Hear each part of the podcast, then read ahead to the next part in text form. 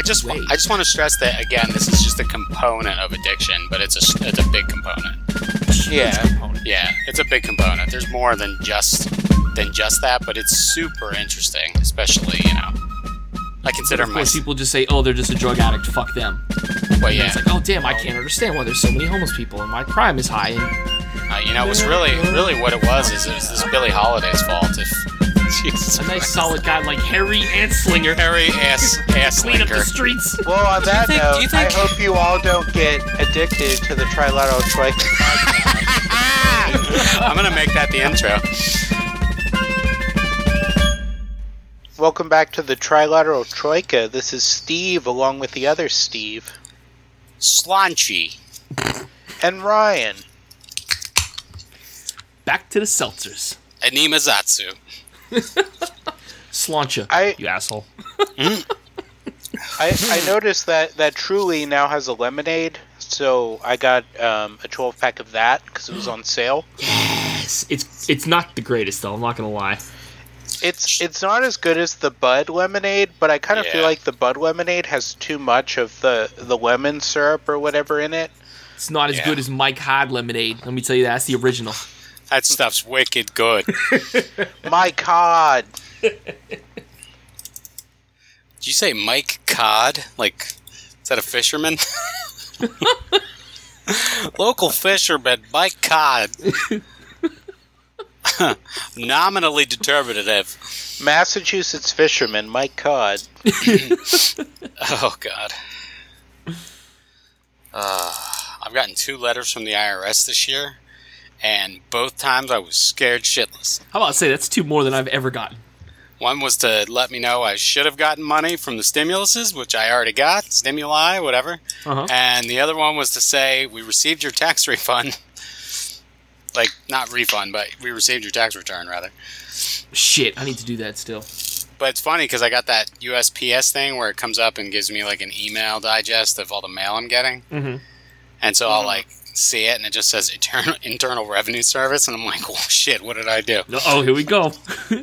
What did I do? and see, that's when you know it's legit is when they mail something to you because that's how the IRS Yeah. communicates. When they when I've got the phone calls like, uh, "Hi, yeah, this is so and so from the IRS," I'm like, "Yeah, shit, Yeah, sure usually- are." Well, I just play. I have a button on my iPhone that I play. It's a can response that just said, um, "There's nothing in the uh, in the Bible that uh, specifically says I can't evade my taxes." So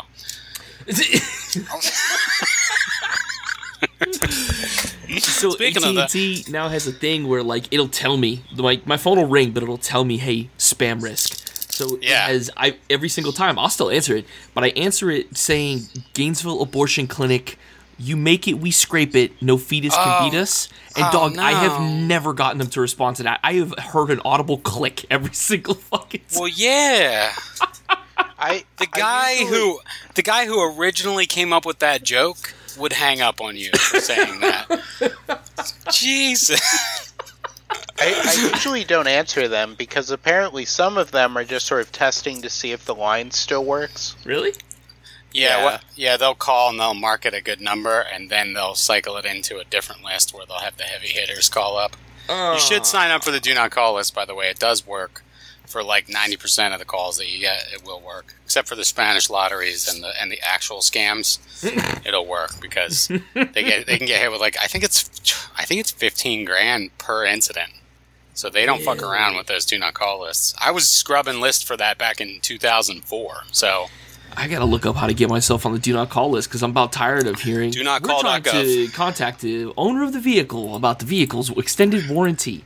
oh my god, You don't even know what the vehicle is. You're just say in the vehicle. Like, Yeah, it's do not call.gov, and it, it takes t- it takes literally like three minutes to register, and you're done. you think I'm not gonna do that while this microphone is on mute?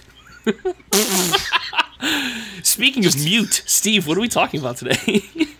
Today we're gonna start our our part one of our our series on Billie Holiday.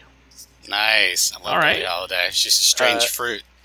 Yes, Tomorrow's uh, supposed which to be a which will which will end our episode today is when she sings um, "Strange Fruit," which is actually a pretty big deal. Um, Billie Billie Holiday herself, you know, she's a jazz era musician. Um, she she's sort of considered in those lines of like of, of great female vocalists, Mhm. um, sort of in the in the realm of like a Josephine Baker, but Yeah. probably not as popular um, because uh, Billie Holiday never got a, a castle in France, and, and there's a lot of reasons for that, which we'll go into. Oh, Um, she deserves a castle in France. Especially on the um, the part two of this, where we'll go into. Um, if if you've noticed, there's a, a Hulu movie called Billie Holiday um, versus the United States, um, and a lot of this has to do with the legal problems that Billie Holiday had later on in her life, dealing with the Bureau of Narcotics.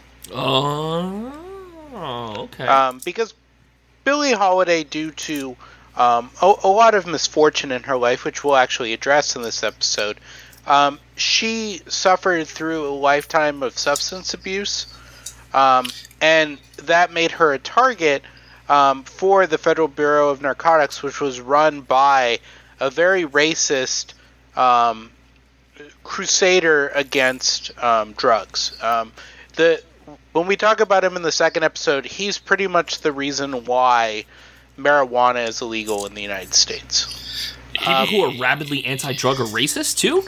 Oh Like, man, he- that Vince that Venn would've- diagram's a perfect circle, isn't it?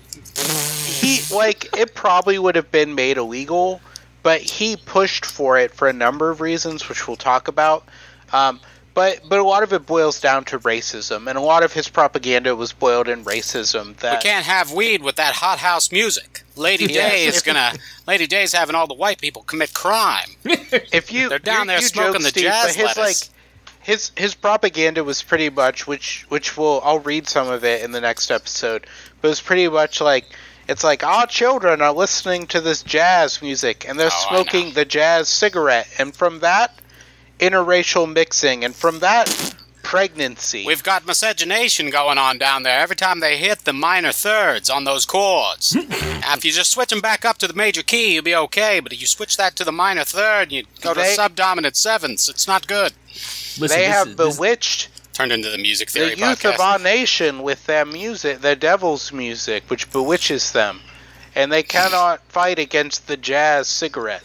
well, this, is, this is perfect because before this episode, and I didn't, I didn't obviously know that we were talking about this, but I partook in some of the devil's lettuce, and I'm currently as stoned as Mount Rushmore. So let's get ah. into this so I can laugh at this Bro, fucking clown. I'll tell you what. I moved from New Jersey 10 years ago, and in that time, two things have happened in New Jersey. Number one, well, many things have happened in New Jersey, but two specific things. Number one, it's legal to sports gamble.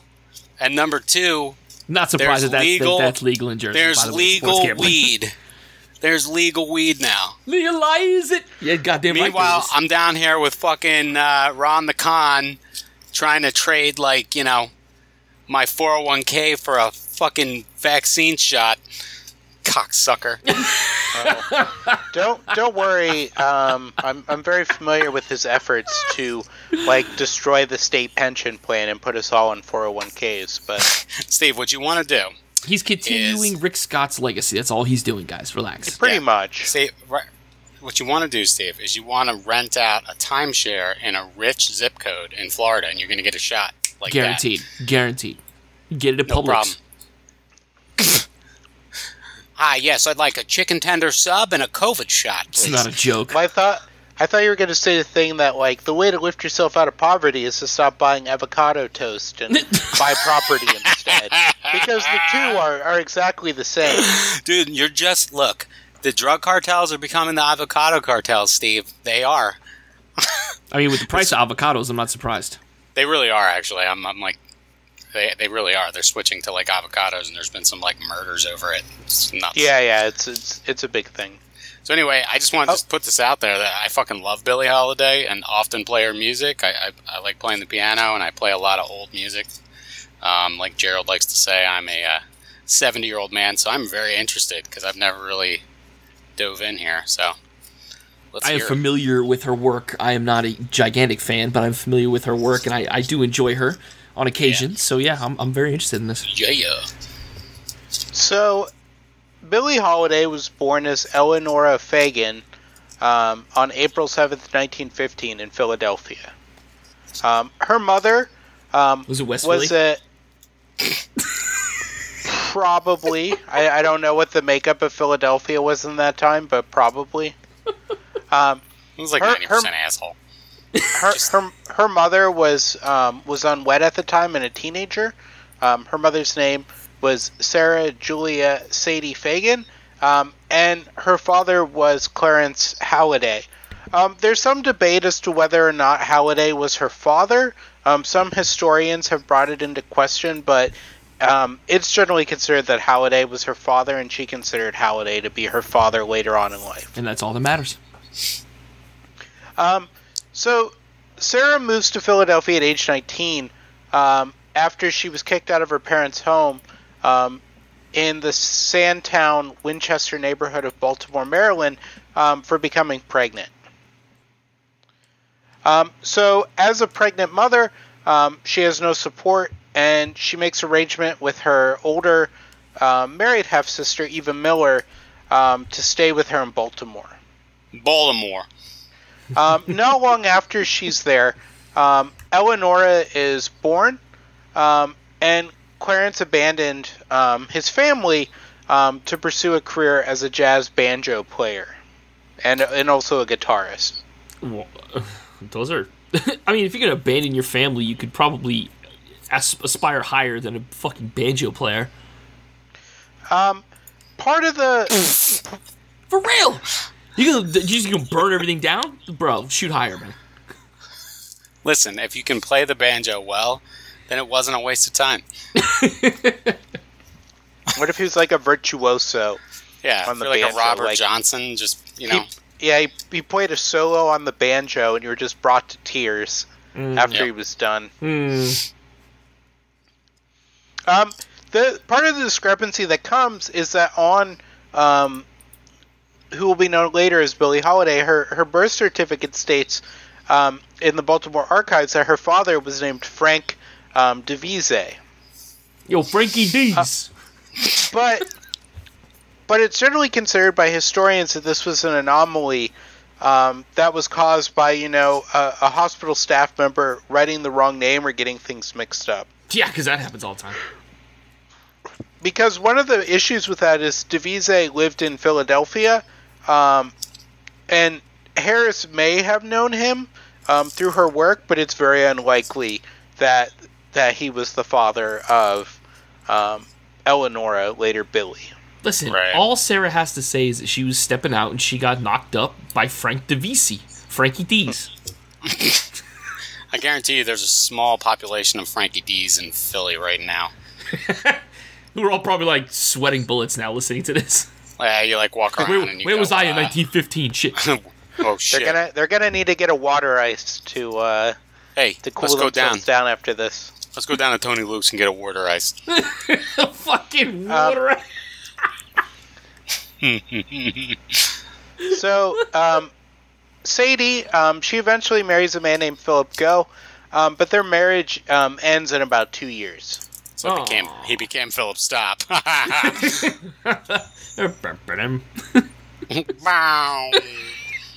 Um, so, uh, Eleonora would, would grow up in Baltimore throughout her early childhood. Um, her mother would work what were called transportation jobs, which was working on passenger railroads. Um, and um, Eleonora would largely be raised um, by Eva Miller's mother-in-law, Martha Miller. Um, and because her mother wasn't around um, throughout like the first decade of her life, she often, you know, felt the suffering of that. Okay. In various ways, I'm assuming. Yes. That sucks. Uh, but um, through her own autobiography, um, we we don't know much about her early life. Um, her early biography, uh, her autobiography was published in 1956, uh, but a lot of the details are sketchy on her early life. Um, so she she attends kindergarten at St. Francis Academy, um, but she Well, would that's a Catholic school. that's a Catholic she would frequently skip school, um, and her constant truancy would result in her being brought to juvenile court on January 5th, 1925. Um, at that time, she was five years old. I was gonna say, yeah, what the fuck? She's like five goddamn years old. What? Back back then, they didn't fuck around. You know. Um, and it's funny you mentioned that that she was that that was a Catholic school, um, because after this she was sent to the House of the Good Shepherd, which was a Catholic reform school, um, and she would be baptized on March nineteenth, nineteen twenty-five. Yeah, So you two things. basically two two what- things. A, I guarantee you she didn't want to be baptized. They were just like, "Hey, you little witch, we're baptizing you." And B, she was at a Catholic school and she fucked up, so that she got sent to reform school because that's how them things work. in 1925, if if you were a child that was sent to a Catholic like reform school, you had like a maybe like a 70-30 shot of Getting making alive. it. Yeah. you were either going to be and this is like all jokes aside, you were either going to be molested, murdered, sold, Beat. Oh, fucking oh yeah. psychologically that- fucked. There, there's that one school up in North Florida. It was the uh, the Black Boys School, Mhm. where they they recently found uh, what can be described as a mass grave. Oh, the corpses. yeah. Oh my god. It's yeah, gross. from all the all the boys that were the one near Jacksonville. killed. Jacksonville. Yeah, yeah. Yeah. Oh my god. was it like a Just- boys' ranch, or like because the sheriff's department has like the boys' ranches. Well, no, no. This was like in the this was like in the twenties. Like it was like very, very like a very old like like boys' school. Think more like like this type of like reform school. Okay. Yeah. Okay. I will say Um, this to our listeners: if you ever have the chance to read about those like fucking just trauma farms, do not. Yeah, don't do it. Just save yourself the trouble. Or if you're going Well, to, that's- just before you do, just and then Yeah. go for it hard. Take a shot of an Arizona iced tea with ginseng. you need to get the dopamine flowing. Get some polyphenols. Have some cloves. Well, that's Yo, side that's one of the things note, they so- say about the British middle and upper class.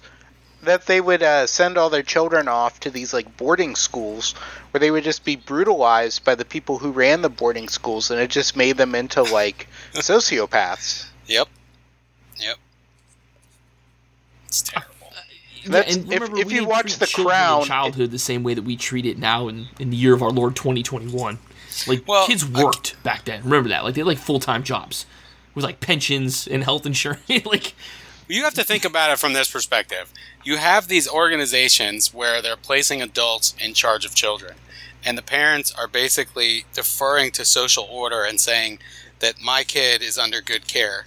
But the regulation is not there. There's no regulation, so you end up I- having these like organizations that are in, you know, don't really give a shit about who they're bringing in. They don't research their backgrounds, and a lot of the stuff that ends up happening gets pushed under the rug. So it's just don't talk about my job like that.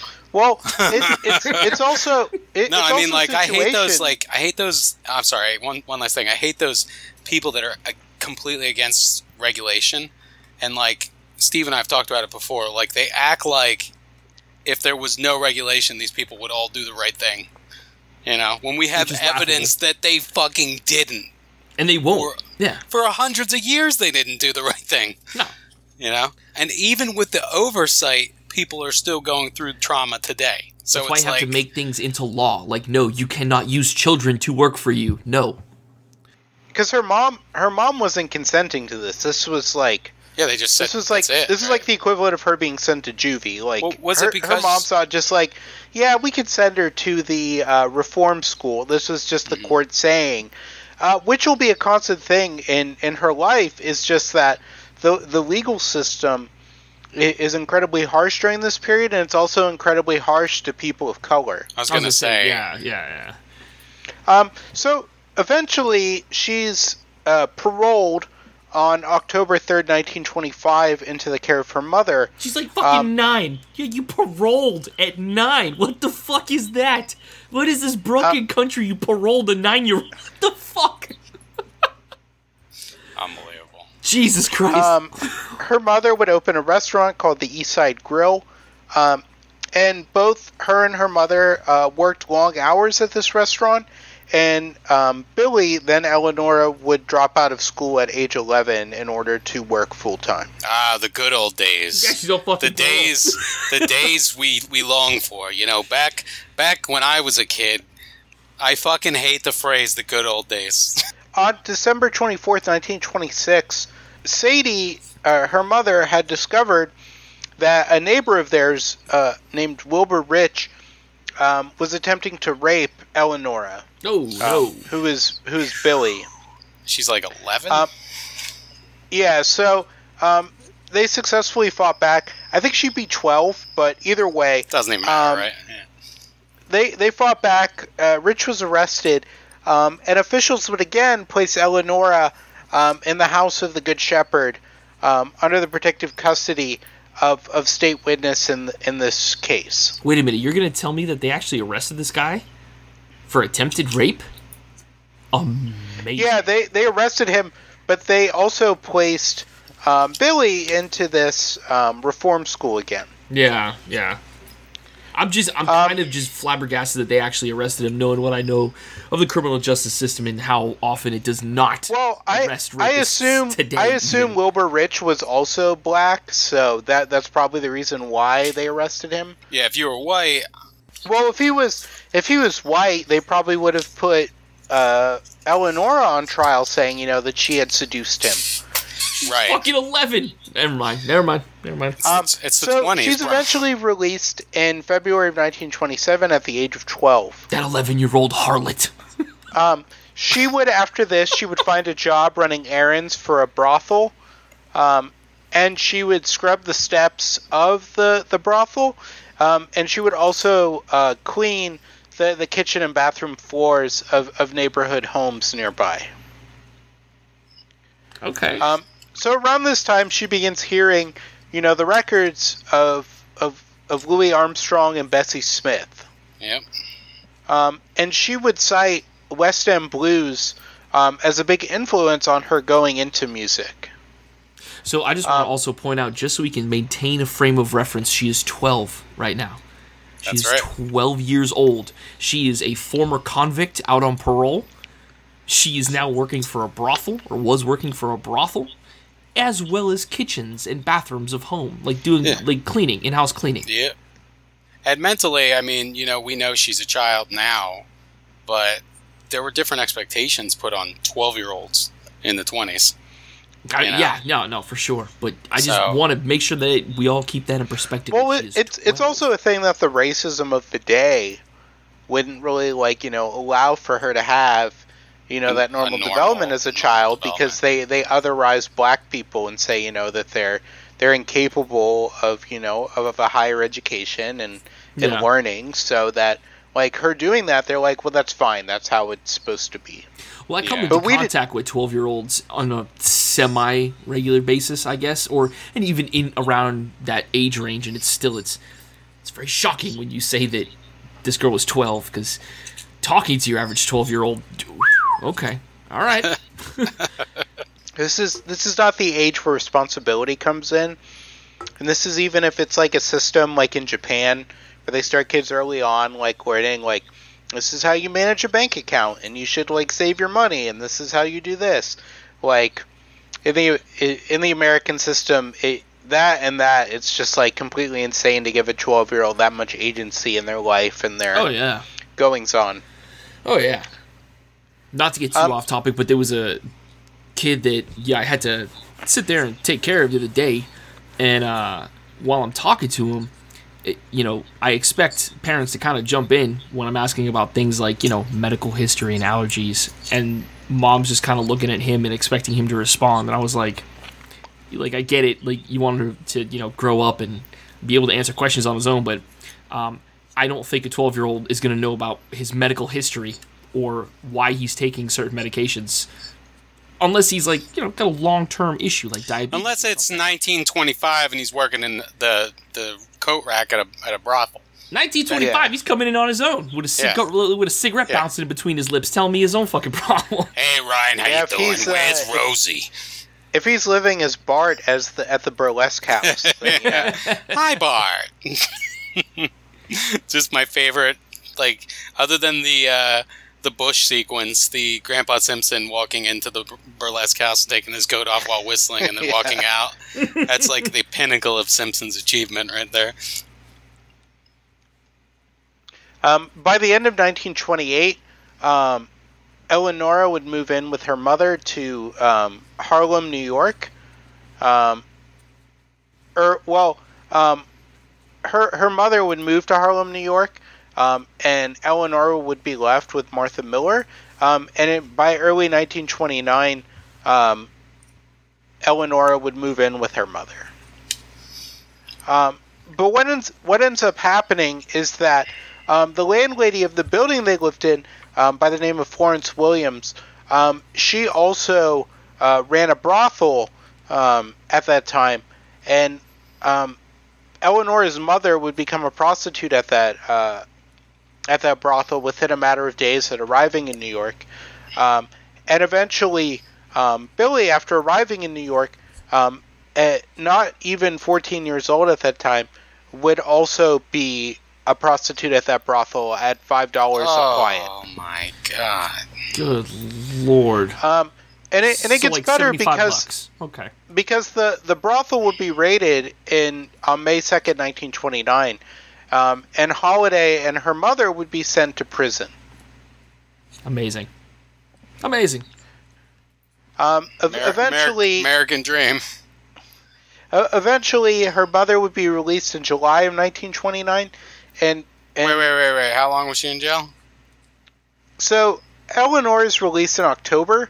Um, so uh, May that's Like about two months, months, for her mother, and it was about um, it was about five months for um, Billy. Jesus. Um, Fucking amazing. Absolutely amazing. so after Trying, she I'm gets trying out, to find a place to joke here, Steve. Fuck's sake. Yeah. Yeah. it's it's pretty rough, and th- this is also part of the reason of like understanding why um, Billy goes into like why she becomes a drug abuser, Mhm. And, and and it's just sort of like how tragic her entire like like history and backstory is. We could have It's stopped like it no- to her being nine years old, and that would have been enough for me to be like, "Yeah, sure, girl, do all the drugs you want to do." You- Yeah. you But- on parole but- as a nine-year-old, like, yeah, do whatever the fuck you want. Have at it. Um, so when she becomes after this, she sort of starts uh, performing in nightclubs in Harlem. Um, she would begin performing under the pseudonym Billy Dove, um, sort of named after an actress she admired, um, and um, and also eventually um, she would change her name, um, her performing name to Halliday after her um, after her believed father. Um, and this was eventually changed to Holiday. Hmm. Um, and, and early on, she would she would team up with a neighbor of hers, um, a, a tenor saxophone player named Kenneth Hollon. Um, they had performed from 1929 to 1931. Um, they would perform at a number of clubs um, in Harlem at that time, such as the Grey Dawn, Pods and Jerry's on uh, 133rd Street, um, and the Brooklyn Elks Club. So she was 14 when she started this. Uh, around that age. Um, was a little th- this that. is all over a number of years. Um, so this is like between the ages of like 14 and 17. Okay. Like I said, just want to keep things in perspective.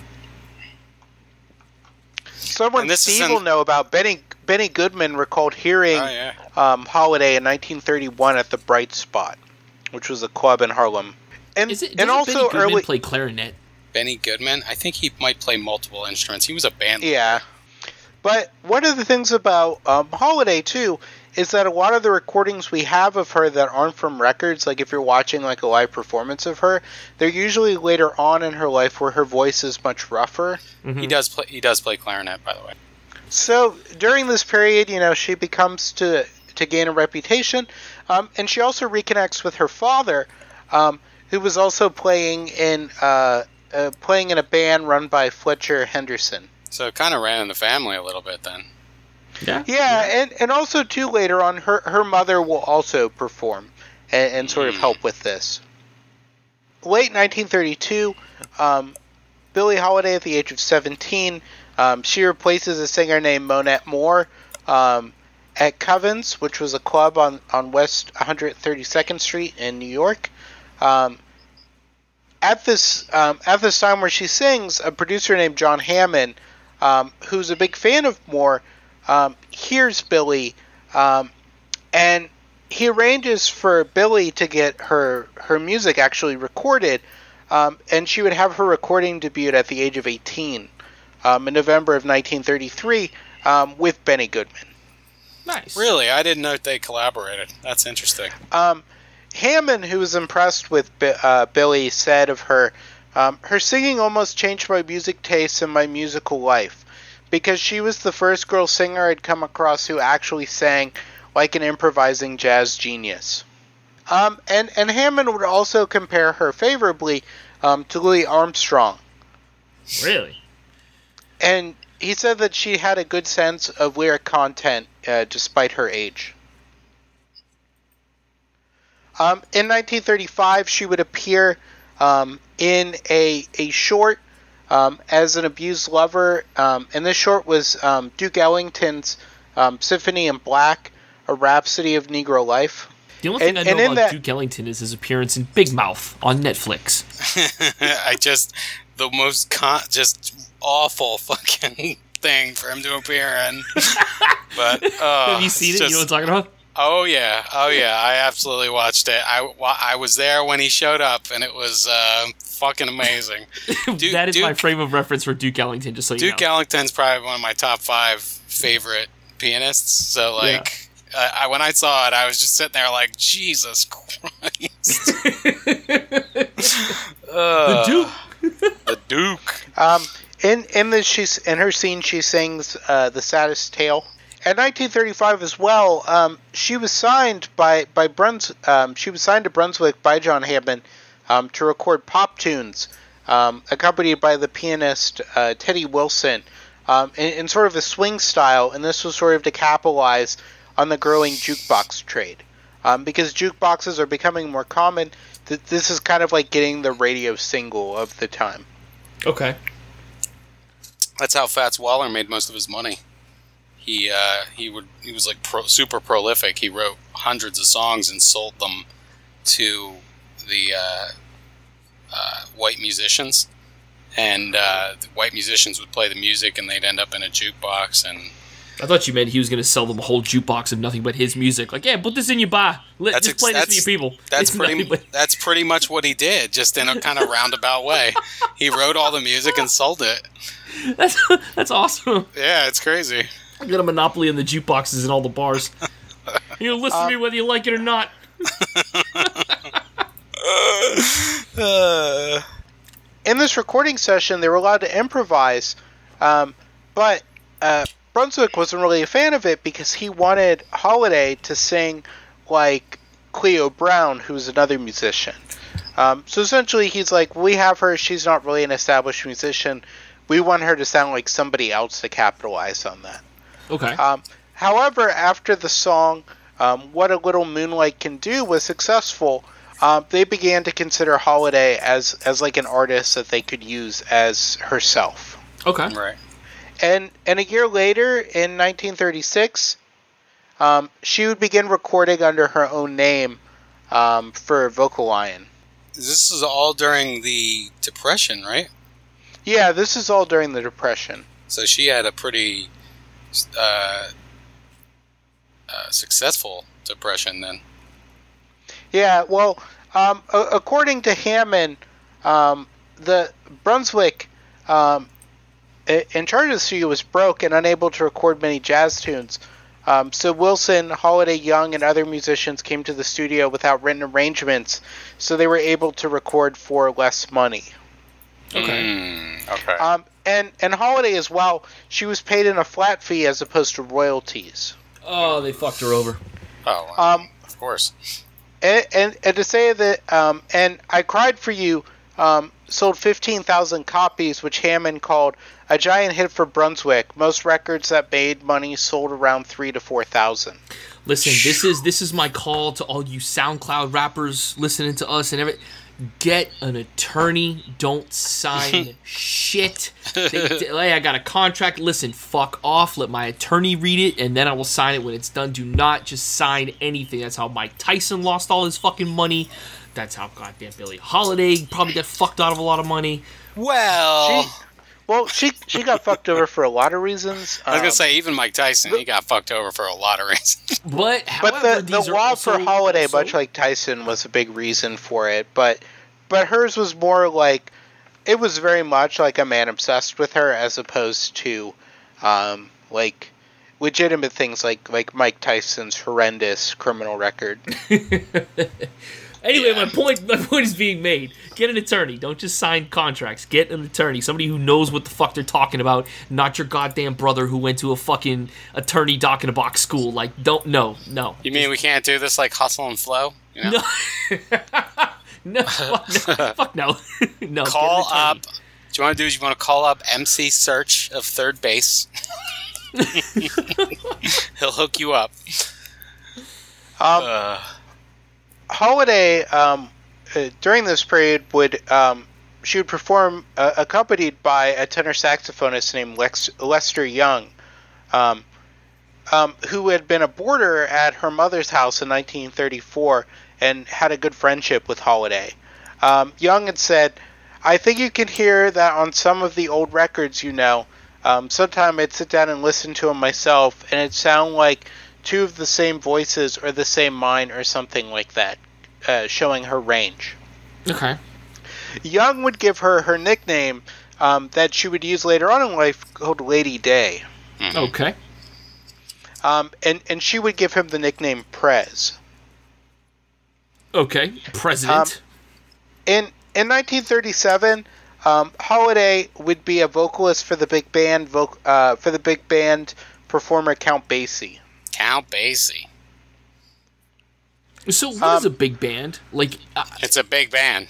that's what I'm saying. yeah, like like like you like you know how in the Blues Brothers how like when they perform on stage and it's sort of like the stage at the end where like the stage transforms into like the old style like bandstand. Yeah, it has like a whole ensemble behind them. Basic- yeah, it's that, like that's an what big band is. It's like having an ensemble.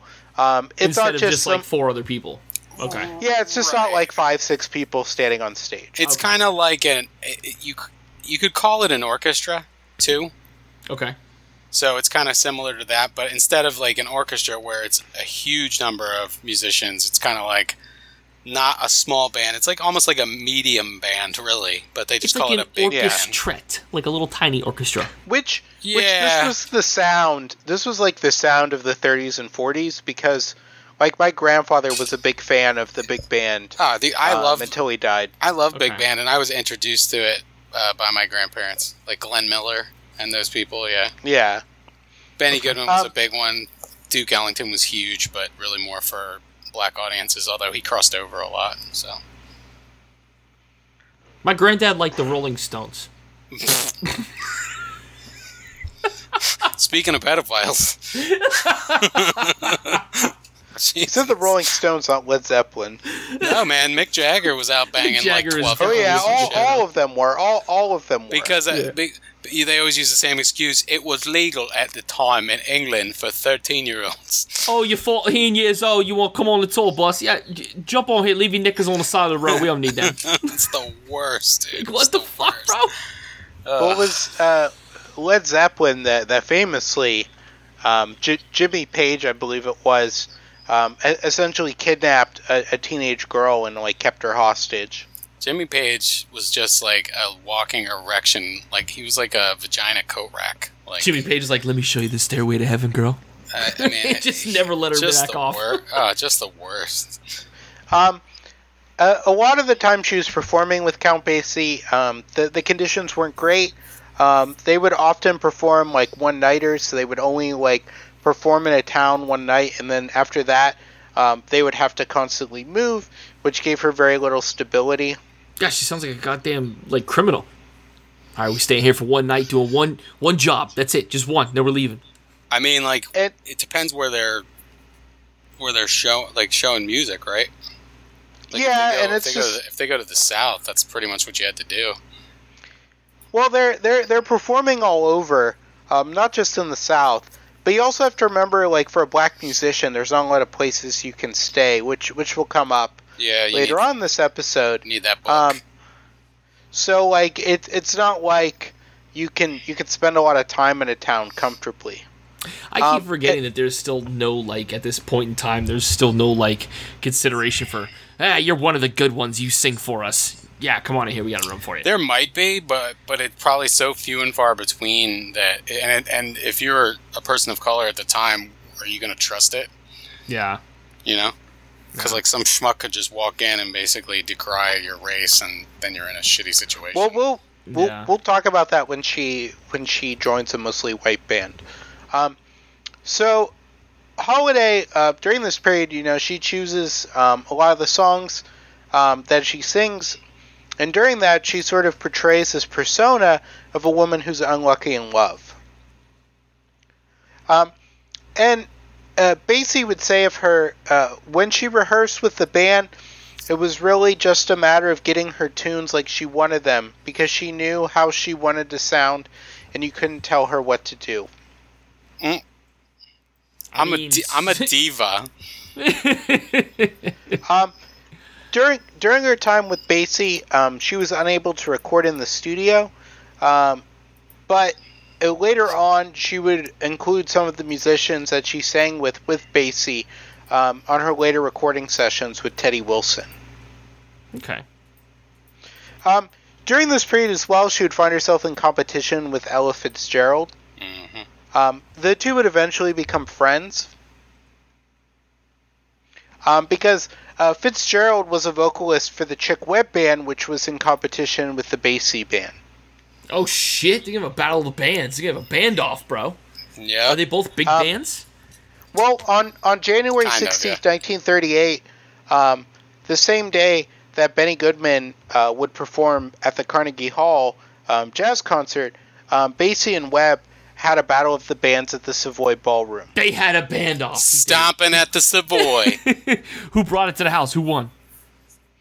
Um, so both Webb and Fitzgerald were declared the winners Ah, uh, bullshit. by That's Metro bullshit. Magazine, while while Downbeat Magazine um, said that Holiday and Basie were There the we go. I like Downbeat magazine. Are they still around? Who's Downbeat? Um, a- among the among Then the I'll audience, uh, Ella Fitzgerald would win though by a three to one margin in a straw poll. She was Bullshit. in- she was incredibly popular and also as gifted as Billie Holiday. I have no Yeah, who she- she is. Bullshit. She was a very You never heard talented of Ella uh, Fitzgerald? musician. No, I, I, no, I never heard of Ella Fitzgerald. My Oh, okay. knowledge of like the big band, the swing, the jazz is woefully inadequate. Yeah. That's okay. I mean, it's 2021. Why would you like unless you were in music or like you had been exposed to it at some point in your life? It's like Ryan, totally this is over 80 years ago. How can you say this doesn't touch on you in some way? Yeah.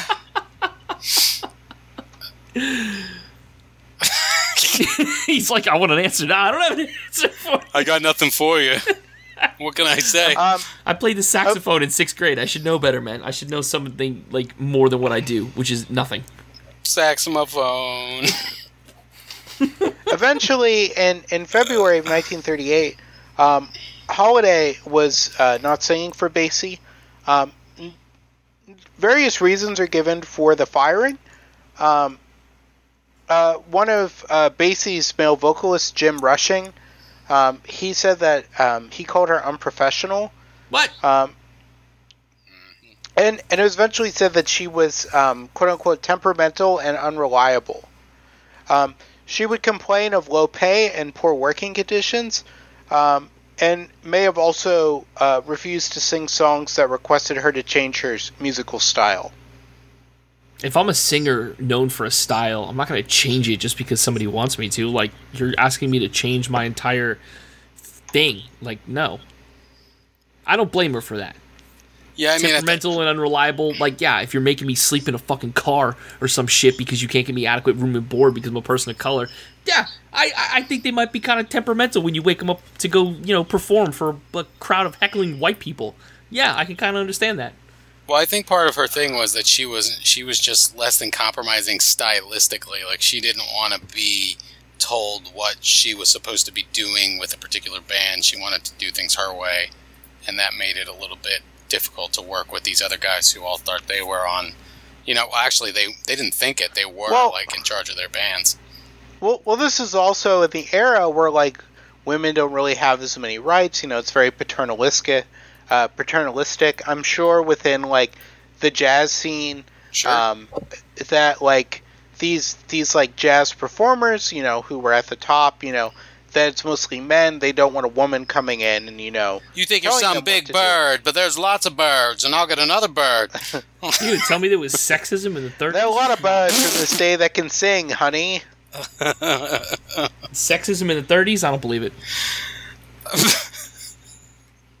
But like even even today, they say that of like actresses and and oh singers. you yeah, know. dude. Like Fuck like the whole the whole connotation of an actress being you know quote unquote difficult, um, me, meaning that you know they tell Joss Whedon to fuck off when he's like you know trying to like trying to sleep with them like like Uh. that that that's considered difficult. She Look, told I- Harvey Weinstein to eat a dick when he tried to get her to blow him, and they're like, I can't work with this woman. She's too difficult.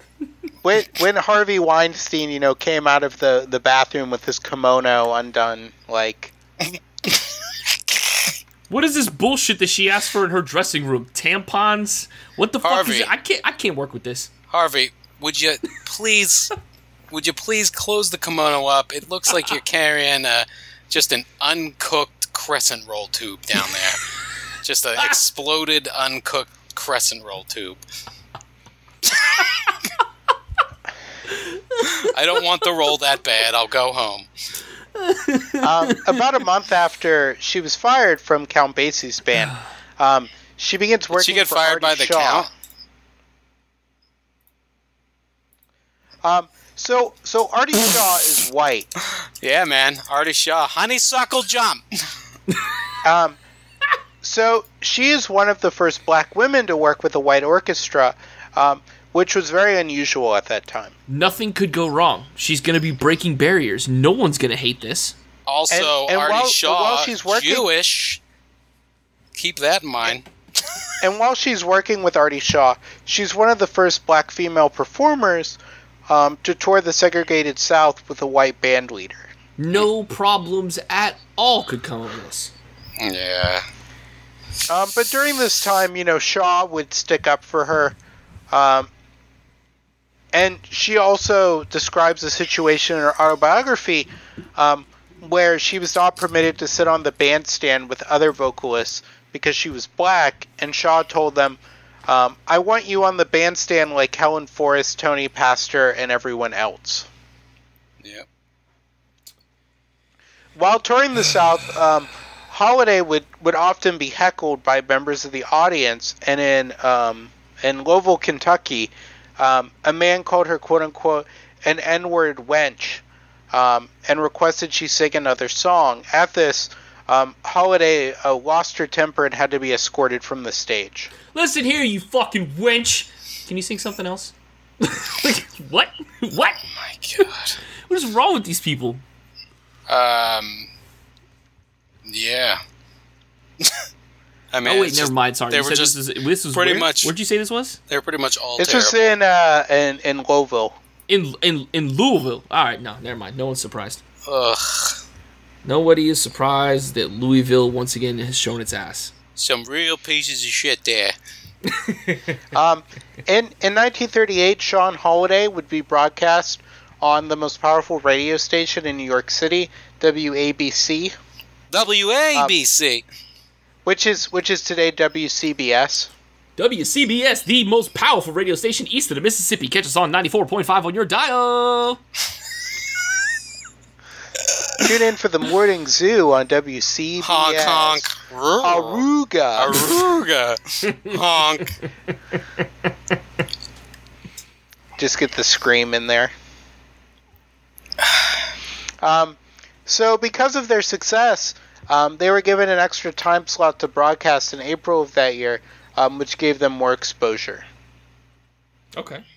Um, and during this time as well, the New York Amsterdam News um, reviewed the broadcast and said that uh, Holiday was um, improving. Oh my god. What year is this? Um, this is in 1938. so she's 23. okay, gotcha. Yeah, so they're they're saying that she's improving as an artist. Um, and, and Metronome at that time, which was a, a periodical of the day, reported um, the addition of Holiday to Shaw's band put it in the quote unquote top brackets.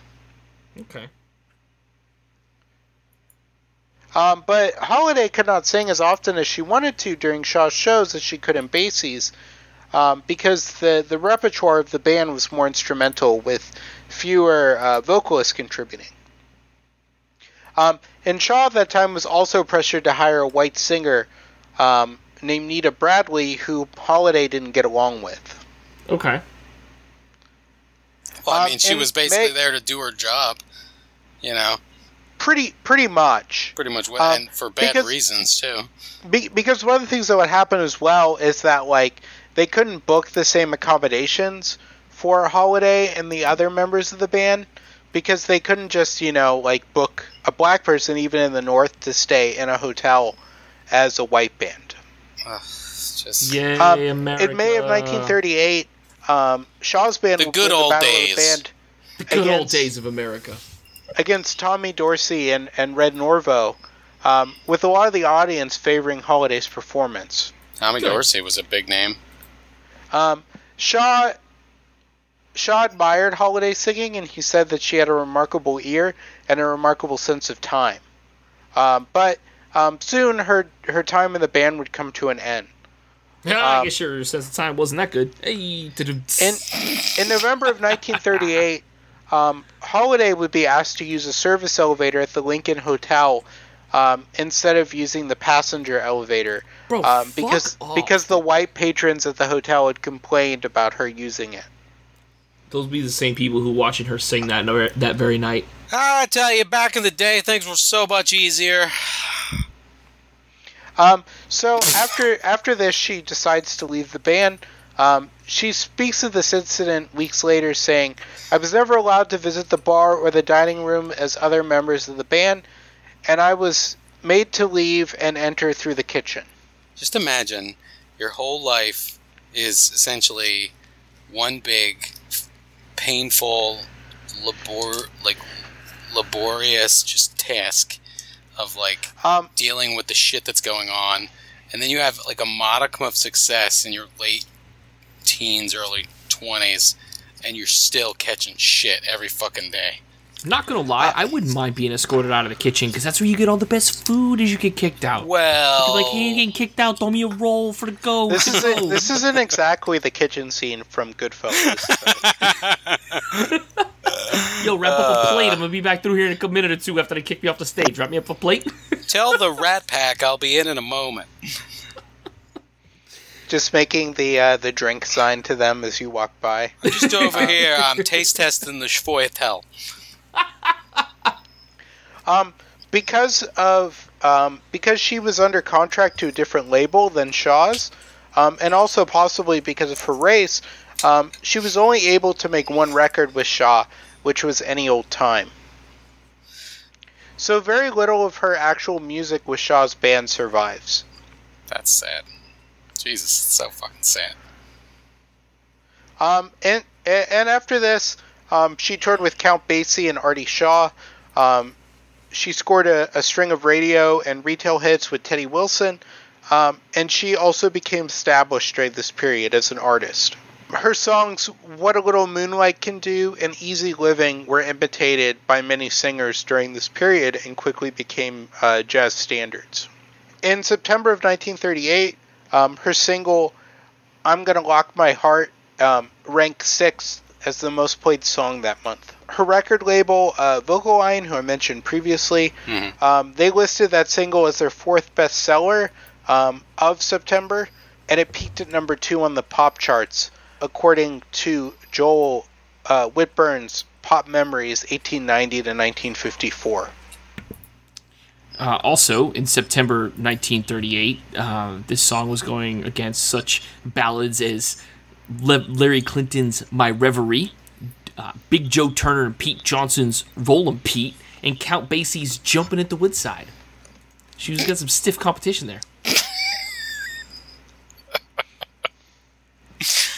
You, it just sounded like we went from like uh, just a fun kind of historical referencing uh, podcast to like a, like a, a jazz stand podcast. Just like just like one Yeah. of those weird like NPR shows where they talk about jazz. No, it, it was just it was between the sheets, the wrestling podcast that he sent me, where it's like these guys know every wrestling match that happened for 50 fucking years and like the names of all these like oh on April 13th uh, yeah Big Bam uh, Bigelow uh, fought off Rick uh, Ric Flair in uh, Memphis Tennessee at the uh, you know it's just like right Now that is that is a storied match because otherwise out on the East Coast WWF you had I'm not gonna lie, I have somewhere, and I would have to dig it up, a VHS of the WCW NWO Bash at the Beach from 1997, Brother. featuring the NWO Wolfpack. I know I, I hate to sound like I'm trying to one up you but let me one up you uh, I got WrestleMania 2 on VHS Jeez. it's somewhere back home in a cabinet.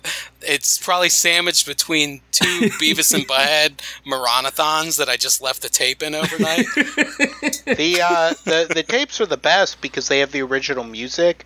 Because a lot of times on the WWE network, they will change the music to something generic. oh yeah, no, dude, this was back in the day when pay-per-views were 50 bucks, and I was at Well, my yeah, dad's well, house. like- and we paid well, like, 50 I was bucks to watching- record this entire hour and a half pay-per-view of Bash at the Beach, and I will never forget this because I was so excited and watched this thing so much that I had to start fucking with the tracking because the like the tape started to go bad. Well, I was well, I was watching like the Great American Bash in like 1989, and like the Fabulous Freebirds come out to uh, Freebird by Lynyrd Skynyrd. Right? Uh-huh. um, and and they they come out to the breakdown, but still like you can't have like people coming out to like like actual music that had to be licensed. I like I don't know what the licensing agreements were back then, but like they they obviously don't work the same now, and that's probably one of the reasons why the WWE has like such a tight control on like what music they can come out to. Well, speaking of licensing agreements, what's going on with Billie Holiday now? Um, so uh, during this period, um, Holiday's mother would open a restaurant. She couldn't Um, even stay in the nick- same hotel as the band. I don't think she's doing too great. Ugh, Her ugh. her her nickname during her nickname was the Duchess, um, and she opened a restaurant called Mom Holidays. Okay. Um, and she would use money from Billie um, while playing dice with members of the Count Basie band um, to to like gain more money. Mm. Um, and when she opened the restaurant, um, Holiday said it kept mom busy and happy and stopped her from worrying and watching over me. Um, but her mother began borrowing large amounts of money from her in order to support the restaurant, um, and Billie felt obligated to help her. Um, uh, but Billie fell on hard times herself. Um, and she would say, I needed some money one night, and I knew mom was sure to have some, she said. So I walked in the restaurant like a stockholder and asked. Mom turned me down flat. She wouldn't give me a cent. Hell no, go get a job, bitch. All that little singing that you're doing at the bars after hours. Go get go go go make your own money. Um, while while she was arguing with her mother, um, Holiday angrily shouted, "God bless the child that's got his own," Uh oh. That's Um, where she got and- the lyric? and, or? and stormed out. Um, a, a friend of hers, Arthur Herzog Jr., a, a pianist, um, wrote a song based on the lyric um, "God bless the child" and added music which became a huge with, with hit. him. Became a huge Was hit he in for the restaurant when she screamed that, or Well, well like she is he sitting she at like it, the restaurant high top and he's like, "Oh god damn, that's a good lyric," and he's like, I, like, I banging out a believe he tune was with her, countertop? But but she but she wrote the lyrics of the song and he scored the piano music. I, I believe he might have been with her. Okay. Crazy. That's crazy. Um, it it became her most popular and most covered record. Um, it reached number 25 on the charts in 1941 um, and was third in Billboard Songs of the Year um, after selling over a million records. Uh, uh, this song, along with a number of her songs, will be added to the Grammy Hall of Fame. This one in 1976. Um, Herzog claimed that uh, Holiday contributed only a few lines to the lyrics. He said she came up with the line "God bless the child" from a dinner conversation the two had. Okay. Um, so, So while wait, so wait this recording- guy this guy tried to take credit for it, like Well, I think I think he did do a good deal of it, right? and like um, she she helped him with the lines. Hmm. I, I don't think he was trying to like move in and say like, yeah, that was all me. Yeah, Billie didn't do that shit. That was me, Herzog. Remember that name, Herzog. Herzog. Herzog. Like the director. Kind of rolls right off He's your not tongue. out yet, but you're all gonna go crazy about him in 60, 70 years. Uh, we were just comparing Herzogs and Kurosawas. Kind of like Um, totally off topic, but I would totally love to go back to 1935 and just walk around just to see how. Ah, the good old days. see good old see how days. bad everything smelled. How bad Ugh. everything, how bad everybody smelled. Like, Ryan, you Oh, yeah, would it you would- would it would be fucking bad. you would land there and immediately get a disease. I'd land there and be immediately be like, "All right, I miss weed and alcohol. So take me home."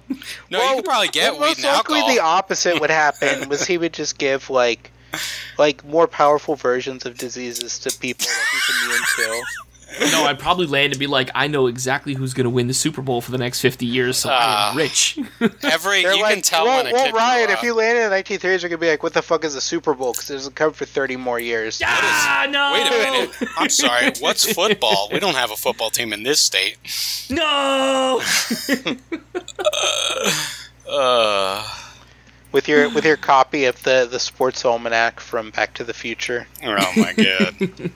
Um, and so while she's recording with uh, Columbia Records, um, she's introduced to a song that's based on a poem called "Strange Fruit." Um, "Strange Fruit" was a poem originally written by um, Abel Meeropol, um, a Jewish schoolteacher from the Bronx. Um, Meeropol would write this poem under the pseudonym Lewis Allan, um, and it would be contributed to the, the school teacher union paper. Um, the the poem itself was anti-lynching. I was gonna Um, say, just in case anybody is unaware, strange fruit refers to lynching and uh, things because fruit grows in trees, and it's a strange type of thing to see in a tree. Yeah, so that's what strange fruit is literally referring to. Very Um, anti-lynching song. His his poem would eventually be set to music, and it would be performed at teachers union meetings. What? Um, ev- eventually, because remember back then, uh, labor unions are very leftist, Uh-huh. so they're they're very much you know anti-segregation, they're anti-lynching, Correct. um, they're they're very socialist, they're very Marxist, so they're very like for the stopping of things like lynching. So they're very much uh, concerned with these social matters. okay. Still a very strange song to play. Okay. Okay. Um, ev- eventually, uh, Barney Joseph uh, Josephson, uh, who owned the Cafe Society, which was a nightclub in the Greenwich Village, um, introduces it to Holiday after hearing it. Um, she would perform it at the club in 1939, um, and, and this is after having some trepidation about performing it because she feared that there'd be some retaliation for her performing it. Okay. Um, and she would also say that the the imagery of the song reminded of her, uh, reminded him, or reminded her, of her father's death because he had died of um, of a lung disease um, that that medical doctors refused to treat due to his race. Oh, Wow. America. Fuck yeah. Um, and and she says that this was another thing that also played a role in her resistance to performing it because it also reminded of her of her father's death. Um, with a song like that, I could understand any resistance to performing it. You don't even have to say why. It is kind of unsaid. Nah, that's cool. Understandable. when she performed Strange Fruit um, at the Cafe Society, she had the waiters uh, silence the crowd uh, for when she started singing. Mm. Um, during the song's uh, introduction, um, the lights are dimmed and all movement had to, um, had to cease. Um, Holiday would begin singing uh, with only a small spotlight illuminating her face. Um, on the final note of the song, all the lights went out, um, and when they came back on, she was gone from the stage. wow. That's powerful. Mean, meanwhile, Ryan's ass in the corner, like, I don't get it. Is this art? what, what's going on? Who's who's messing with the lights? I'm trying to watch the show.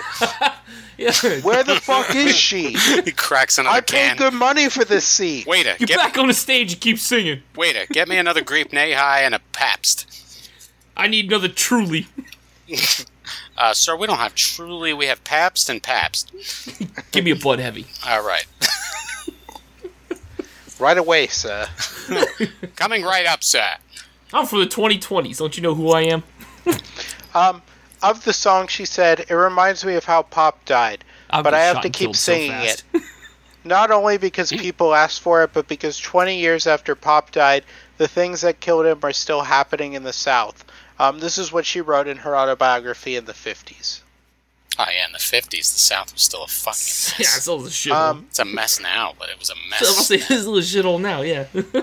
Um, her her producers at Columbia Records they they found the subject matter of the song um, too sensitive, uh, but uh, Milt Gabler at Commodore Records um, agreed to record it um, on April twentieth, nineteen thirty nine. Um, Holiday would uh, would have Strange Fruit in her repertoire for twenty years, um, and she would again record it for Verve Records. nice. So it's kind of like the bye bye bye of NSYNC. Um, no, the, the Commodore the Com- the Commodore release of her song did not get any airplay, um, but it sold very well. Um, but um, Gabler attributed mostly to the record's other side, um, which was fine and mellow, um, which was a jukebox hit. The other side. Wait. Okay. So all right. All right. All right. Okay. Well, you, you know how they Excuse often my more ignorance. humble, Listen, more humble Listen, let, bragging. let me let me break this. Let me let me get this out before you guys like educate me because if this sounds as stupid as it is, it'll be a great sound clip. okay, When you say the other side of the record, do you mean now? I understand this is in like you know the 30s, so you had the records, like the actual records that you played on a record player. Did you? Was it like? Could you flip it upside down and play a different? yes, yes, Really? Like, can still do you've- that. If you've heard if you've heard the term B side, that's what they're Like referring to. I thought it meant the B Yeah, side of the, the- cassette tape. no, the, the, well, it's, it's sort of the same on cassette tapes. Yeah, because you could whereas flip the, it over and you can play the B side, the other side of the cassette. Well, I had well and it was also tape, the same on records, but the A side is normally like this is like this is what you bought it for, and the B side is like the um, the other stuff. it's deep track. I- it's the deep tracks, is what it is. So Yeah, I, it's I don't deep I don't really like listen to records. I'm not like an audio snob. I never collected records. I never had a reason to collect I records. see you so- calling me an audio snob, but I don't listen to records. I have records. I, I have some records. I have I I have, have- a Bob Marley and a Bob Dylan uh, record. But I I got ha- rid of my I have- because MP3s did me just fine. I have Metallica, Kill 'Em All, original, and I have uh, uh, what's it called, uh, Man of War. See, I Because have when I Ride wa- the Lightning on cassette. yeah, I had Ride the Lightning, but I had Ride the Lightning Ma- on Man CD. of War is a pretty good like any. like wholesome metal. yeah, I don't think I owned any um, that of that on uh, cassette. No Metallica on cassette. Oh, it's probably my one of my favorite metal bands of all time, though. Everything before the Black Album. But uh, I uh, yeah, records. I didn't know that you could flip it upside down though. That was Yeah, records are crazy, man. They they were really cool. Well, I and they're was- still making them. They're kind of like a niche thing now, where They sell them at Target. I don't want to hear it's a no, niche thing. no, it's a niche thing, dude. There's a lot of bands. Like some of my favorite bands put out records. They put out vinyls of their It's- new releases, like Murder by Death, Flogging Molly. Well, it's they, a they release. it's a niche it's a niche thing in the sense that like not every consumer is like. Well, I'm sure most consumers are not actually buying physical like media, Yeah. but just just the fact that you know that they're they're buying the records. But just to give it's, you an it's enough of a market that they sell it at Target and Barnes and Noble, but it's it's not something that like.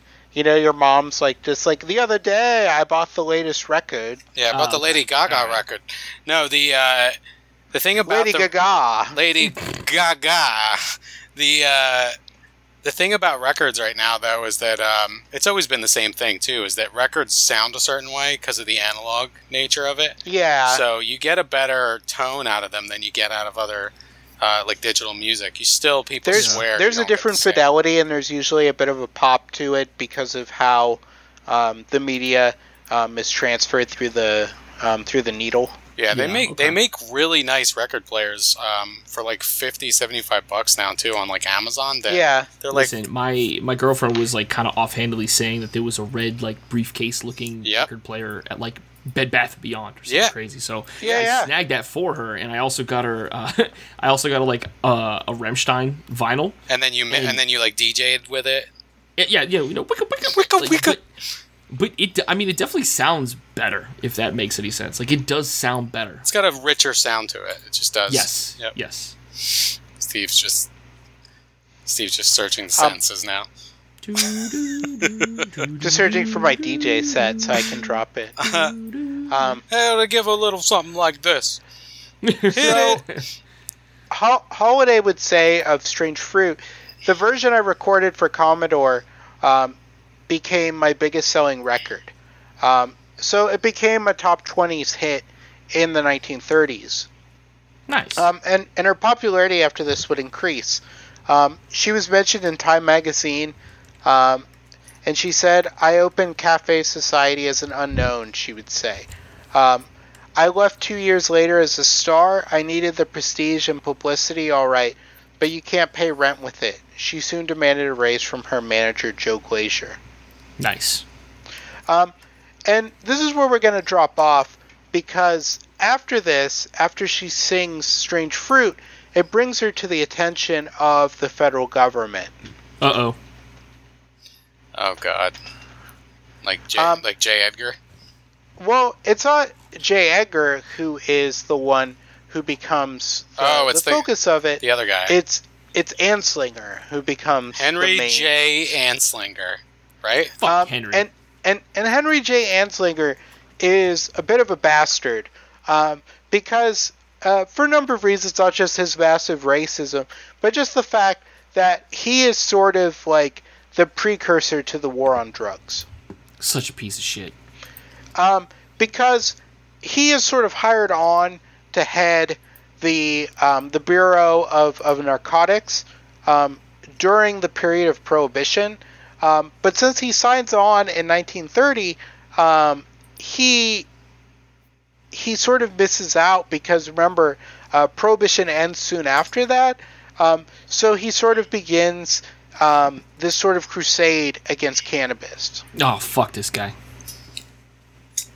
Um, and he's not only opposed to sort of cannabis and other drugs, he's also incredibly racist. Um, he he is racist to a degree that he is eventually like a, a politician, a, a congressman from Tennessee, eventually asked for him to be censured due to the amount of like racist language he was using in official like like protocol. God damn. From That's- Tennessee? That's when you know you Jesus. fucked Yeah. up. Imagine Steve King looking at you and be like, dude, tone it the fuck down. Relax. fuck is wrong you? up. You're gonna get us all called out on this shit. Relax, bro. Chick, Yeah. reel it in. Reel it in. But Yeah, this is this what is society very much the man Go this ahead. is very much the man who is behind like things like reefer madness like he he believes that like marijuana and these drugs are a gateway to sort of like the dissolution of society um, through the mixing of the races and things like that oh man, hit this shit, bro. I may have to edit that out. well it is legal he does have a weed card I know. I'm just fucking. This is true. I do have a card. he's he's like he's like mr burns when he's infiltrating greenpeace it's just harmless tobacco It's just harmless tobacco. It was. I was not wavy gravy all. Although I do have a lot of money in um, cannabis stocks, Shit. so if it my my federally legal? godfather's my godfather's uh, wife, um, who I consider an aunt, um, she she invested in penny stocks and weed before it went legal in Colorado, oh Um, my god, and and she made like thirty thousand dollars after Wow. it went legal. Fantastic. That's awesome. Mm-mm-mm. That's awesome. They were telling people. money. To, they were telling people to do it. You know, once once it started to be legal in California, you knew it would only be a matter of time. And uh, All it was going to take is one state to bite the bullet and for everybody to see the massive, not only popularity, but the massive It's- positives that come from legalization with the ability it's to tax inevitable it. at this point. you could talk about that, but the first step that they always go to is the fact that they are losing millions and millions of dollars in monthly revenue, It's- weekly it's- revenue.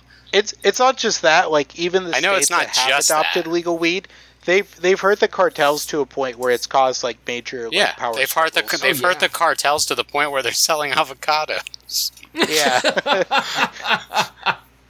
that they're just becoming like Nestle level villains, where they're just like they're just like forcing children to like farm avocados as opposed to like cocoa. But yeah. Jesus. All right, so we'll pick. All this right. up. On that note, that is that is the introduction to Billie Holiday. I didn't want to um, sort of start in the middle of her life um, Okay. for sort of the story of her downfall and her um, downfall at the hands of of Anslinger, the head of the Federal Bureau of Narcotics. I'm gonna smoke so much fucking weed before the next episode, so I can just be high as shit, just so we can talk about this guy Dude. when I'm just in the clouds. I'm, and and also just to give you an idea of her background and how like because after this period she becomes increasingly reliant on drugs and she eventually becomes a heroin addict and and a lot of this has to do you know with the environment she's in. Um, she has a lot of bad relationships. She marries a lot of abusive men. Um, she she sort of comes from this bad background. She has a lot of bad people around her. So it's it's sort of like one of those things like well no wonder she she abused substances. Her life was so so rough. Yeah. um, and, and you sort of get to understand that when this man Anslinger comes along and, and essentially sets out to like destroy her It's almost like people are addicted to drugs because there's something bigger than just, oh, I want to be a drug addict. It's almost- upstairs. it's almost like addiction is contextual. God damn, Yeah. you know, I, there's got to be something more here. But Well, I oh mean- well, we're just a bunch of white guys on a podcast. What the fuck do we know? Well, I mean, I know for a fact just from recent studies, and not even just this year, but like there's been there have been ones this year and last year that were very very popular. But even in like the last ten years, that addiction is a um, largely a subjective, contextual thing. Like that, if you take people out of the context of their addictions, oftentimes they they fall off of their addiction. And there's Correct. a physiological component that only lasts so long. It's the mental part. It's the environment that caters to it. You know what I mean? So, it's, there's a. it's like my dad. I give my dad, which is just an anecdote. Sorry, my my dad's an anecdote, but I, it's what made me look look into that stuff, and then found out that it was just very interesting. Like that, there's a lot of research towards that. Is that my dad's been in the hospital several times, and my Yeah. dad was like a fucking chain smoker, you know, which is what prompted me to quit because I saw how Mm-hmm. bad he was getting, and uh, he went when he was in the hospital for like weeks. He didn't smoke, and he he would ask for a cigarette, but like it wasn't like he was like shooting the nurse to go get a cigarette. Like No. he'd Yeah, go two weeks not. with no cigarettes, and then by the end of the second week, he wasn't even asking for one. And then he gets home and immediately smokes a fucking carton of cigarettes. because he did all the work to get off of them, and then boom, there it is. because it's the availability. because it's Yeah. context. It's context. It's so interesting. So there was a guy that a couple years ago was on the, the Joe Rogan show, and uh, You don't have to whisper that shit. Have, uh, there, there's ten percent of the episodes are interesting. The rest of it's bullshit. And uh, so he I, I forget exactly what his context was, but he was he had he was an author that did studies into addiction, and they found that they would get as a test they would get these rats and they would have them Yeah, the rats. have the yep. ability to give themselves doses of either heroin or methamphetamine, I- some kind of like ridiculously hard drug. Yeah. However, they would keep them in this. It was an opioid. Nothing. It was an opioid. They had they- it what it is is is they had two bottles of water. They Yeah. had one thing of water that was regular water, and one was drugged. and so they would had the ability to use as much drugs as they want. Right. However, the cage and the environment that they were in was incredibly bare. There was no stimulation. There was no physical, uh, no physical toys for them to interact with or exercise on or anything. It was just a cage. However, they found out, oh, and, and being in this context of this cage, the rats would inevitably drink themselves to death on Yeah. opioid water. However, they found if you put the same rats um, obviously that don't kill themselves, but if you put rats into the same uh, the same quandary, so to speak, where you can choose either opioid laced water or regular water, that they go to the regular water more often if you also provide stimulation. Right, they um, made Rat Park. They called it like they called it like Rat Park, where it was like there were there were uh, obstacle courses and food, and there were Yeah. female rats so they could have sex, and there were all these other like outlets for their attention, and they just started to choose not to take the drug. because it doesn't matter at that point. You don't need the drug. You have so many Yeah. other things that are stimulating you. And if I were to tell you right now, hey, picture in your mind when I say the word drug addict. Right. You know what I'm saying? But picture that person, picture their surroundings, picture the environment that they put themselves in. I think we could all pretty much agree that we're thinking of a person who's dirty, unkempt, not taking care of themselves, probably in a very low income situation if they're even housed. You know what I'm saying? Which is a lot of So you stereotyping, say- but- yeah, but you say that person's addicted to drugs and now put them in in take them out of that situation, put them in a situation not like the destroyed mental health um, situation in this country that Reagan, hi, thanks, thanks, Daddy Ronnie, has destroyed, but put them in an actual place where they can get some type of um, usefulness to their life. They can feel like they are you know, contributing to society and give them a job and give them things like this, and it- you'll just kind of notice that the addiction kind of just goes I just away. I just want to stress that again, this is just a component of addiction, but it's a it's a big component. Huge Yeah. component. Yeah, it's a big component. There's more than just than just that, but it's super interesting, especially you know. I But consider of course, my people just say, "Oh, they're just a drug addict. Fuck them." well, and yeah. it's like, "Oh, damn, I can't understand why there's so many homeless people and why crime is high." And Uh, you know, it was really, really what it was is it was this yeah. Billie Holiday's fault. If Jesus, a nice Christ. solid guy like Harry Anslinger Harry ass can ass clean up the streets. Well, on that think- note, think- I hope you all don't get addicted to the Trilateral Troika podcast. I'm gonna make that the intro. All right, Listen, good night. For, for, for the Wonk. outro, for the outro, we got to play some Billie Holiday on the way out. So I'm Can't sure do we it. find a way to fade her in right now. it's all it's all still under copyright. Can't do it. What? Here, we'll just we'll all sing "Autumn in New York." She- it's my favorite She Billie didn't Holiday she song. didn't die until 1959, I think. So Yeah, Oh. so it's still under copyright. because of right, Mi- we'll, well, it's we'll uh, because of ex- Mickey we'll uh, Mouse. exfil by singing "Strange Fruit." Ready, guys? No, it's such a bad song. It's so it's so brutal. All right, peace out. Bye. Peace.